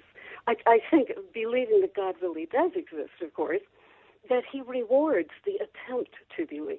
Hmm. That He rewards when we say, um, you know, Lord, I, I have such little faith. Strengthen my faith. Give me belief. Just like the man who had brought the, this um, his uh, uh, paralyzed son to the Lord. Yeah if you know, as if I'm the kind of person who doesn't overeat in the middle of the day. You know, right, right. if I act as if, eventually my behavior conforms to what the um, what what the behavior is dictating. Yes, I believe that's true. Yeah. And you know, and I think uh, Frederica, you know, as we, you know, a lot of people are going to be raised now in homes where God is not prominent, right? And so you'll be raised and left to your own devices, searching for God or just living your own life to please yourself. So I think more than ever, that idea of Pascal's wager or the idea of as if or you know that there has to be something greater than beyond my immediate desires and wants and needs that's going to become deeply prominent I think in the decades ahead. I think it really will. That hunger for God never goes away. Um, even if people are telling you that you have to believe that He doesn't exist, something inside keeps in telling you. So I hope uh, listeners will think about this. It, this is not a proof of the existence of God. Of course, Pascal starts by saying you can't prove it by reason. It's just a acting as if opportunity, as you say. That's very well said. Very good. Frederica, I, I know that you, uh, you've written uh, several excellent books, and I know that you, you continue to do so. Uh, even in retirement, you know, you and your husband have had some uh, some time here now. But what about your, your, your writing exercise? Do you continue to stay at it? Are you working on something uh, larger now? Where are you in the process? Oh, thanks, John. Yes, I do continue to stay at it and I've I'm, I'm involved in a kind of a strange thing in that I am trying to figure out what I'm trying to say at the same time I'm writing it. Mm. So I do a great deal of writing, but then I say, no, that's you know that isn't useful. But it it has to do with our culture that is so. Um, in a sense, attenuated. We feel so stretched thin, like Bilbo said, like not enough butter over too much toast. um, I think that we are we are being driven by concepts and ideas and by our images on social media. And we're not really very involved in the in real life. Real life seems more and more alien to us or like something that we can't achieve or can't visit. Um, so i have a theory about um, strangely enough um, what what people tend to find when they convert and join the Orthodox Church, the main thing they say is there's something so alive here. There's something so vital and dynamic, and it's, you know, it's like you've been thrown in the deep end. That's what I've been trying to identify, and I think I have some clues. But it's, uh, I, I have to do more thinking before I can do more writing. That's the state I'm in at the moment. That's good. That sounds like a very a fertile place to be in your thought life. So I, uh, I pray for your success as you move forward here, and that God directs your heart and mind in the in the uh, the search for that. That's very good, Frederica. Thank you. I so appreciate that, John. I always need more prayer. Yeah, very good, Frederica. Always good to, to check in with you. Thanks as always for being with us. Frederica Mathewes-Green, do yourself a favor. Get the Jesus prayer, the ancient desert prayer that tunes the heart to God. Frederica Mathewes-Green, the Jesus prayer.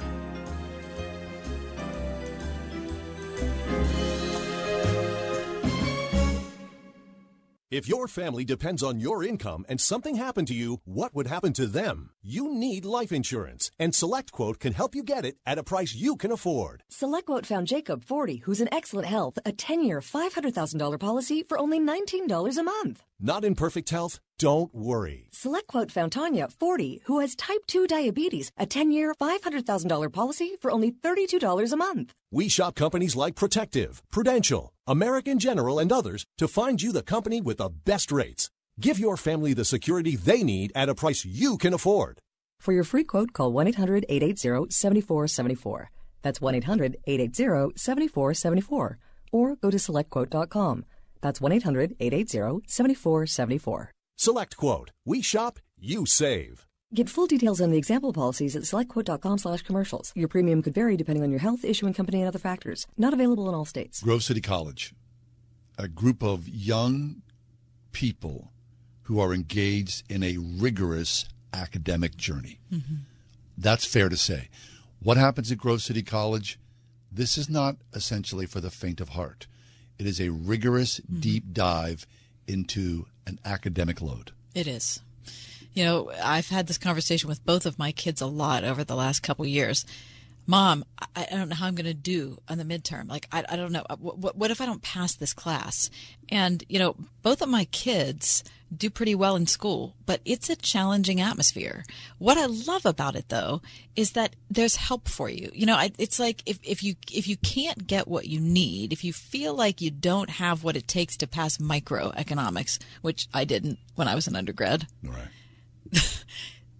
they've got a, a, great tutoring setup. So it, it's it's one of those things that you want to be challenged, but you want to also have some people behind you to support you, so you feel like in the challenge you can succeed. Amen to that. Grove City College, rigorous academics, great and fun athletics, wonderful Christian values, and some of the most amazing people that I promise you you will ever meet. For more information, look online for you or your rising senior gcc.edu. Listen on your smart speaker, the Word FM app at wordfm.com, iHeart, TuneIn, and on radio.com. In the car or at home too at 101.5 WORD FM Pittsburgh. Is it possible to truly love your enemy? Discover the truth behind the Israeli Palestinian conflict as never before in the award winning film Hope in the Holy Land. An enlightening, politically nuanced, and morally sensitive look at both sides with real stories from Jews, Muslims, and Christians who've lived through the years of war in search of peace. Don't miss Hope in the Holy Land. Available now at salemnow.com. Watch this film and pass it on. Go to salemnow.com today. Mostly clear skies for tonight with a low of 56. Tomorrow, a blend of sun and clouds and a high of 80. A thunderstorm around tomorrow evening, otherwise mostly cloudy skies, low 61. Wednesday will be pleasant with sun and clouds. Expect a high Wednesday of 81. Thursday, clouds and sun, a high 82. With your AccuWeather forecast, I'm forecaster Drew Shannon.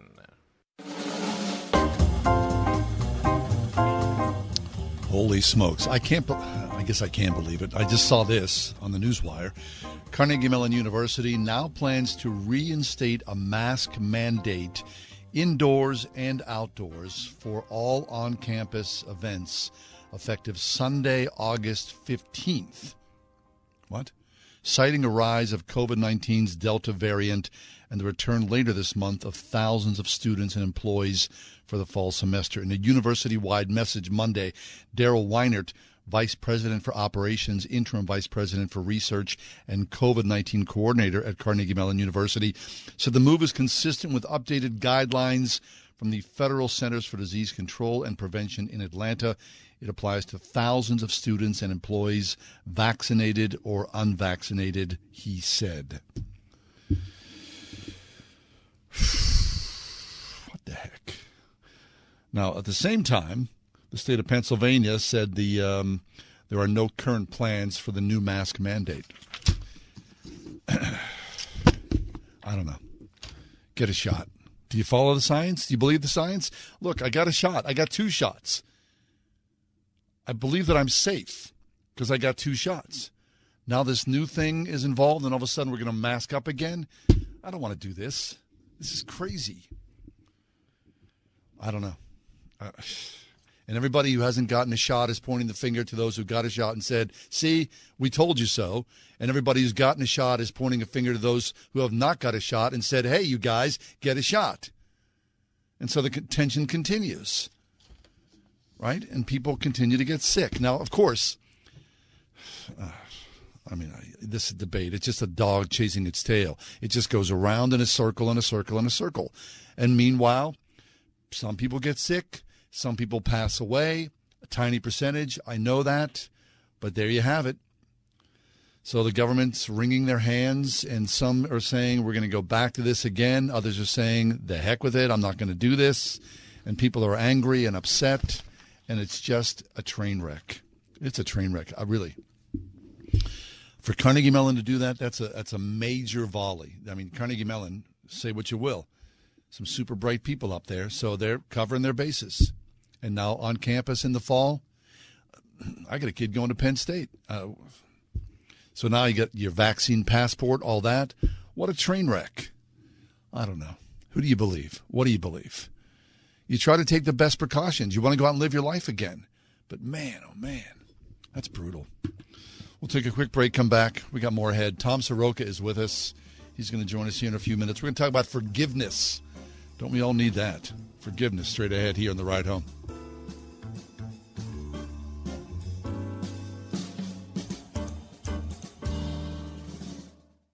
101.5 WORD. One of the saddest things in life is to see a person who was once a light for Christ, now an ember, who confuses activities for effectiveness. Dr. Michael Youssef. God is looking for fruit bearing life. God is looking to the heart first, then the hand. not the other way around. Learn more this week on Leading the Way. Tomorrow morning at 6:30 on 101.5 WORD. One listener that stands out that I worked with recently was this older couple that was interested in refinancing. They reached out to a few different lenders and you know their credit wasn't the best. I know some of these other bigger banks you just won't hear back from them, which I cannot stand. Not everybody has the 780 credit scores and never had any hardships in their life. Just because you don't qualify at one time doesn't mean that you'll never qualify. I'll walk you through what you have to do to do this refinance, whether it's two, three, six months from now. Back to that older couple, we worked with them for months and months to improve their credit. And we were able to get the loan done. We were saving them hundreds each month, thousands of dollars a year, finally got themselves into a situation financially that they can handle and they could start saving money each month for retirement. At the end of the day, they just could not be happier, which just put a huge smile on my face. We are United Faith Mortgage. United Mortgage Corp, Melville, New York. MLS number 1330. Department of Banking. Mortgage Lender License number 22672. Tell me why Relief Factor is so successful in lowering or eliminating pain. I'm often asked that question. Pete and Seth Talbot, the father and son founders of Relief Factor, uh, tell me they believe our bodies were designed to heal. That's right, designed to heal. And now I agree. The doctors who formulated Relief Factor for Pete and Seth selected the four best ingredients, 100% drug free ingredients that each help your body deal with inflammation. That's correct. Each of the four ingredients deal with inflammation on a different metabolic pathway. That right there. Approaching your pain from four different angles may very well be why so many Americans find such wonderful pain relief. If you have back pain, shoulder, neck, hip, knee, or foot pain from exercise or even just getting older, you must order the three week quick start now. Discount it to only $19.95 to see if it will work for you too. I think it could. Give your body what it needs to heal itself. Go to relieffactor.com, call 800 500 8384. ReliefFactor.com. Thursday, August 12th at 7 p.m. Eastern, be a part of Food for the Poor's virtual We Are One concert. This will be an evening filled with hope, unity, and celebration as we come together to experience the power of generosity to transform the world for those in need. Register today at foodforthepoor.org forward slash O-N-E to be a part of our silent auction filled with fantastic items, including incredible trips to national and international destinations. That's foodforthepoor.org forward slash one. One of the aspects about being alive is to be hurt and to hurt, right? We're all guilty of that. We hurt each other every day, and we are hurt every day. Father Tom Soroka is with us. He's the pastor of St. Nicholas Orthodox Church in McKees Rocks, Pennsylvania, a regular guest with us. Tom, welcome back to the show. How are you doing? Hi, John. How are you? Pretty good. Not bad. I mean, I I was listening and I I heard you bemoaning the uh, masking stuff that's going on. My wife and I traveled out to California. We were actually in San Francisco for four days, and it's like a different country over there. Tell me because. Well, I mean, people are masking like outside, double masking, what? just walking around. Up. I'm not joking. I'm not not exaggerating. I'm not joking um, there's still very very strict masking going on, and it's it was weird to us. Like it was very hard to understand that people were walking around outside, and they just announced today universal masking again, starting today in nine counties in California. Tom, we were we, we took a trip out to Yellowstone uh, a month or so ago, and nobody was wearing a mask. Yeah. I mean, I, and look, I, I got my shots. I trust the science. Right. I'm good to go. I believe that you know we're safe here. right? I was I was exact I was thinking exactly the same thing when you were saying that, and I'm just really hoping that they don't go back to that. Obviously, it's not not why I'm here today, but uh, uh, it's it's a little bewildering. It certainly is. I mean, you know, there you are. You're a pastor at a church here, and people are showing up on mask, aren't they not? hmm Oh yeah. yeah, I mean, we just have a couple people, and and that's fine. Like if you want to wear yes. a mask, wear a mask. That's your business. Yep. But man, you're going to shut things down again, and uh, you know, you just you see why people get angry. I mean, you see oh, the government overreach. You're, you're, you're crushing us again. Yep. oh boy, oh boy.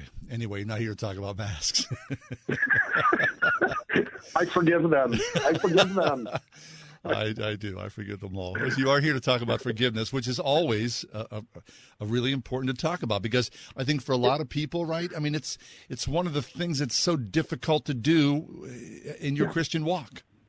Yeah, I'll tell you. You know, in our Orthodox Church, we have the sacrament of confession, and I know not everybody has that, but I think all of us as Christians believe in confession. Yes. We believe in confessing our sins. You know, depending on how we do that, it might look different, but we all believe in confession and we all believe in forgiveness. And so yesterday uh, in our church, we read from Matthew 9, and it's about that wonderful scene.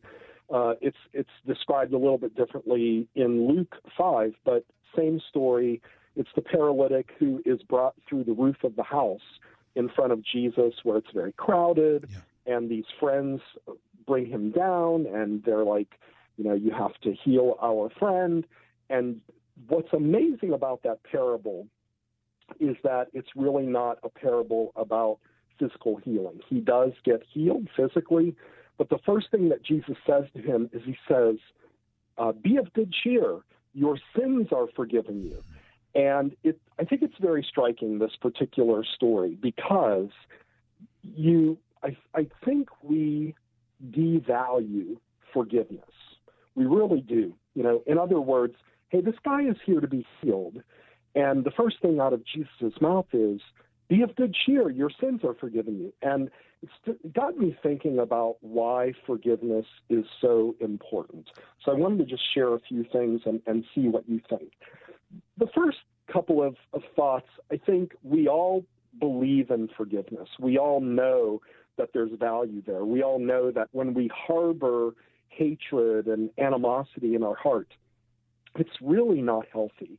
It can cause uh, physical ailments. It certainly causes mental anguish. Yes. Um, as a priest, I have encountered so many people that are distant from their family. Uh, there is there is true you know hatred and anger. Uh, people have hung on to things, uh, things that sometimes very very serious problems in families or with friends where they've been distant for 10, 20 years. Right. Hey, Tom, I'm so, sorry. You know, I'm, I'm, glad you bring this up because I was just reading today uh, an essay by David Brooks, and he's talking about, you know, the dissolution of, of families. He says that he believes, I don't know where he got this figure from, but 27% of people in this country are in some ways estranged from a family member. 27% it, for long term. Honestly, it doesn't surprise me at all. I think had I not been a pastor, it, it might surprise me, but I've heard so many stories that I realize, yeah, this is a real thing. And I'm very thankful every day that I have such good relations with my family, my children, and so forth. Um, so I think it's very important that we we try to understand the value of forgiveness. But I wanted to bring up two other points, and I think from a Christian point of view, we have to take this very seriously. Number one, um, Jesus preaches forgiveness, right? Uh, in the Sermon on the Mount, Jesus says, uh, you know, if you forgive men their trespasses, your heavenly Father will also forgive you. Yeah. If you not, do not forgive men their trespasses, neither will your Father forgive your trespasses. And that sounds a little bit unfair. It's like, well, wait a second. So basically, what you're saying is, I have to do something in order to be forgiven. But I want us to remember this very important point. Right before those verses where Jesus says, The Our Father who art in heaven, hallowed be your name, yes. he says, um, Be perfect as your heavenly Father is perfect, which is totally this mind blowing teaching that is very difficult for us to uh, wrap our brain around. But really, when you think about the idea of forgiveness, where he says, if you don't forgive men their trespasses, neither will your Father forgive your trespasses. Why then does he say, be perfect as your heavenly Father is perfect? And that's exactly why. Because the Lord has forgiven our trespasses. The Lord has forgiven our sins. And if anyone has the right to not forgive us, it is the Lord Jesus Christ. Yeah. Every day that we get up, we somehow fall short of the glory of God. We fall short. We do not deserve forgiveness at all. It is it is a pouring out of His grace and His mercy and His kindness that He forgives us, and therefore, to be like Him, we must forgive. This, this is extremely important. But then there's one more point, John, if I want to share. Yes. And that is if you go back to the story that I told about the paralytic. So he gets lowered in front of Jesus, his friends lower him, and the first thing out of his mouth is he says, Be of good cheer. Like the guy can't walk, right? Yeah. And he's like, Be happy. Your sins are forgiven you. And you wanna you almost wanna like roll your eyes and say, wait a second, time out. The guy can't walk, and you're telling him, be happy, your sins are forgiven you. And of course, he does forgive. He does uh, uh, uh, show the scribes and the Pharisees that he has power to forgive sins. Therefore, he says, rise, take up your bed, and walk. But here's the here's the kicker. That man, he could be healed all day long of his par- paralysis. But you know what, John? You cannot enter the kingdom of God with that hatred in your heart and with that unforgiven sin. However, you can enter the kingdom of God being paralyzed. Therefore, the great value for this man was that he was forgiven. The, the, the healing of his, his physical infirmity was almost secondary because again, to be a child of the kingdom of God is to be forgiven, not necessarily physically healed. The physical healing was a sign of Christ's power over uh, over humanity because he is the creator, but the sign of forgiveness is the sign of the, the fullness of the kingdom of God, where there is no hatred, no anger, uh, all is is mercy and love and, and forgiveness. And this is why this paralytic was told, Be of good cheer, your sins are forgiven you. And therefore, we have to forgive other people because we're members of the kingdom of God. Oh, that's so good. Okay, Tom, I love this so much. Now, I've only got a couple of minutes here, but I'm, I'm going to open up something here that you know you, you may regret me opening up. But I, have been thinking about this. That as you said early on, you know, um, the act of confession in, you said early on, you know, in, in the Orthodox in the Orthodox Church, this is something that's a, a, regular sacrament. This is something that you mm-hmm. go through, which mm-hmm. requires, you know, re, which requires an action. But even before mm-hmm. you go to the act of confession, there is something called the examination of conscience, right, where you sit and think about things right? And then you come to realize, or you already know through the examination of conscience, the nature of your sin. And to me, that that examination of conscience is so necessary to make a solid confession so that you can be forgiven, right? It's true. It's true. Yeah. And and the reason why is there are so many ways in which we fall short of that standard, right? So the examination in our particular faith tradition is that we look at a lot of different teachings. We look at the Ten Commandments, we look at the Sermon on the Mount, we look at the scriptural teaching, we look at the lives of the Lord Jesus Christ and, and everyone who was uh, followers of him, his disciples, and we say, how do I measure up to this? How have I fallen short of being a good Christian, being a good husband, being a good father, uh, a good worker, right? Um, a good son, a good daughter. These things are very important so that when we approach uh, someone for confession, and I want to make this very clear as, a, as an Orthodox Christian uh, pastor, you are not getting forgiveness from this particular man. You. What that right what this what this man, this this this pastor is doing is he is proclaiming God's forgiveness. Uh, it is God's forgiveness that we want. It is not. I mean, we certainly want man's forgiveness. We have to be reconciled to each other, but um, you know, in the early church, John, it was very common to get up in front of all of your believer friends, your congregation, and speak your sins openly. Yes. But today, in sort of this fallen world, that would cause scandal and it would be very difficult. Uh, we don't share all things in common.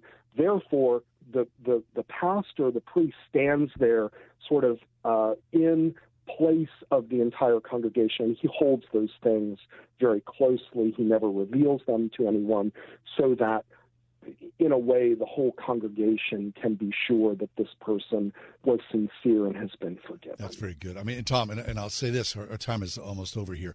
But you know, uh, I've been to AA meetings, and I'm not saying that AA meeting is the church, but when you go into an AA meeting, it's presumed that you yourself are an alcoholic or an addict, and so you confess regularly exactly. in those meetings. Everybody nods their head and goes, "That's me. I've done that. I'm an idiot. I'm a fool. My anger, my sin, my everybody gets it. Yep. You're all in the same room, yep. and then they go, "Hey, what you heard in these rooms doesn't leave these rooms," and that's right. an early church model. Yeah, the priest doesn't stand there, by the way, in judgment of someone. He stands there and he actually says in one of the prayers, I am a sinner just like you. Amen and I that. stand here as a witness. That's very right? good. Tom, thanks an awful lot. It's always a great pleasure to be with us. Thanks, John. God bless you. God bless you. Father Tom Soroka, St. Nicholas Orthodox Church in McKees Rocks, Pennsylvania. We'll step away. We've got a smidge left. Stay with us. It's the Ride Home with John and Kathy. We're Pittsburgh's Christian Talk here on 101.5 Word FM.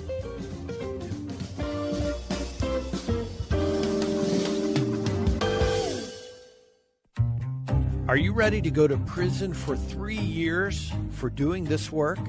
Carrying Bibles into countries like China or Iran is an act of direct defiance to communist and Muslim governments opposing Christianity. Every brave soul who attempts it must ask themselves Am I willing to accept the consequences? If they arrest me, am I willing to go the distance? Pray God will go before these couriers, enabling them to deliver His word to those who are desperate for its message of hope. Shine the light of God's word in the darkest places today.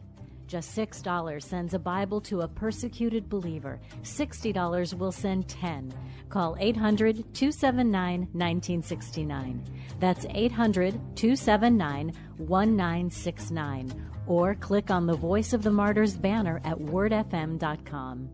To be or not to be? If that's your pest question, get the help you need at boozebugstoppers.com. Booze respects bees until they become a stinging problem for homeowners. Boo and his Bug Stoppers team can safely remove wasps, hornets, carpenter, and ground bees with no long term contracts and a 100% satisfaction guarantee. Get a free quote today. When it comes to getting the buzz on bees, who are you going to call? Booze Bug Stoppers at boozebugstoppers.com.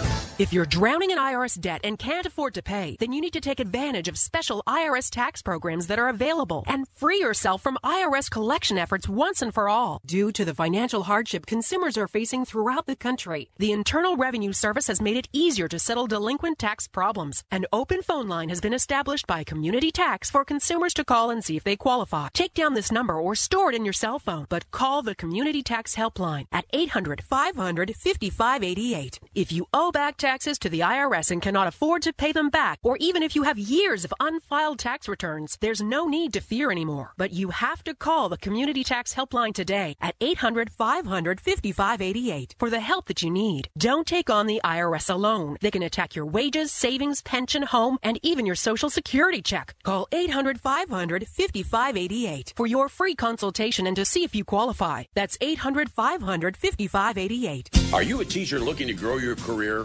Waynesburg University offers a Master of Education with multiple areas of concentration, as well as certification in special education.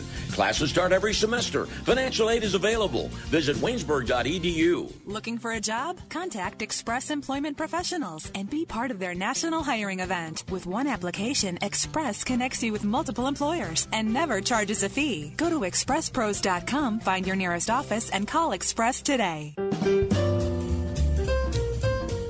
funny how a casual comment can somehow change the way you look at things. This happened uh, on Friday. We were talking about uh, watching the Olympics, and I said to Christy, our producer here, I said, Are you watching? And Christy, you said, I'm not watching the Olympics. And so Kath said, Well, then what are you watching? And you said, What? Golden Girls. Yeah, Golden Girls. now, listen, I have not watched the Golden Girls for decades. What? Decades. I sought it out and I watched an episode on Saturday. Yes. I liked it. It's good. It's very good. Who's your favorite Golden Girl? Uh, probably Sophia. I mean, it's a funny show. It is. I, and it still holds up. Yeah, it does. Do you know uh, what were the years of production? Any idea? Oh, 90s. Maybe even earlier. I- Maybe late 80s. early yeah, yeah, yeah. I mean, it's a weird show. Yeah. Now, of course, everybody. I love The Office. And Yes. as much as cringeworthy as it is, I do love The Office. The Golden Girls is kind of the opposite of that. It is. Mhm. Yeah. All right. So uh, now I said, um, you know, I'm watching the Olympics. You have not yet tuned in. I actually I hung out with some friends over the weekend and they had it on. All right. So you saw it casually. Very little. I wasn't paying attention. All right. Well, I'm going to go home tonight, and I'm going to watch the Olympics, no doubt. But I may sneak in an episode of the Golden Girls Hey, as well. I, Why not? I may rue the day that we had this conversation because you may have created an addiction in me, but it is good. Sorry, not sorry. Hey, thanks for being with us today for the Monday edition of The Ride Home. The podcast is up and running after we leave the show. You can check us out on Facebook as well. Have yourself a great night. We'll see you tomorrow, God willing. The Ride Home with John and Kathy, a production of Salem Media Group.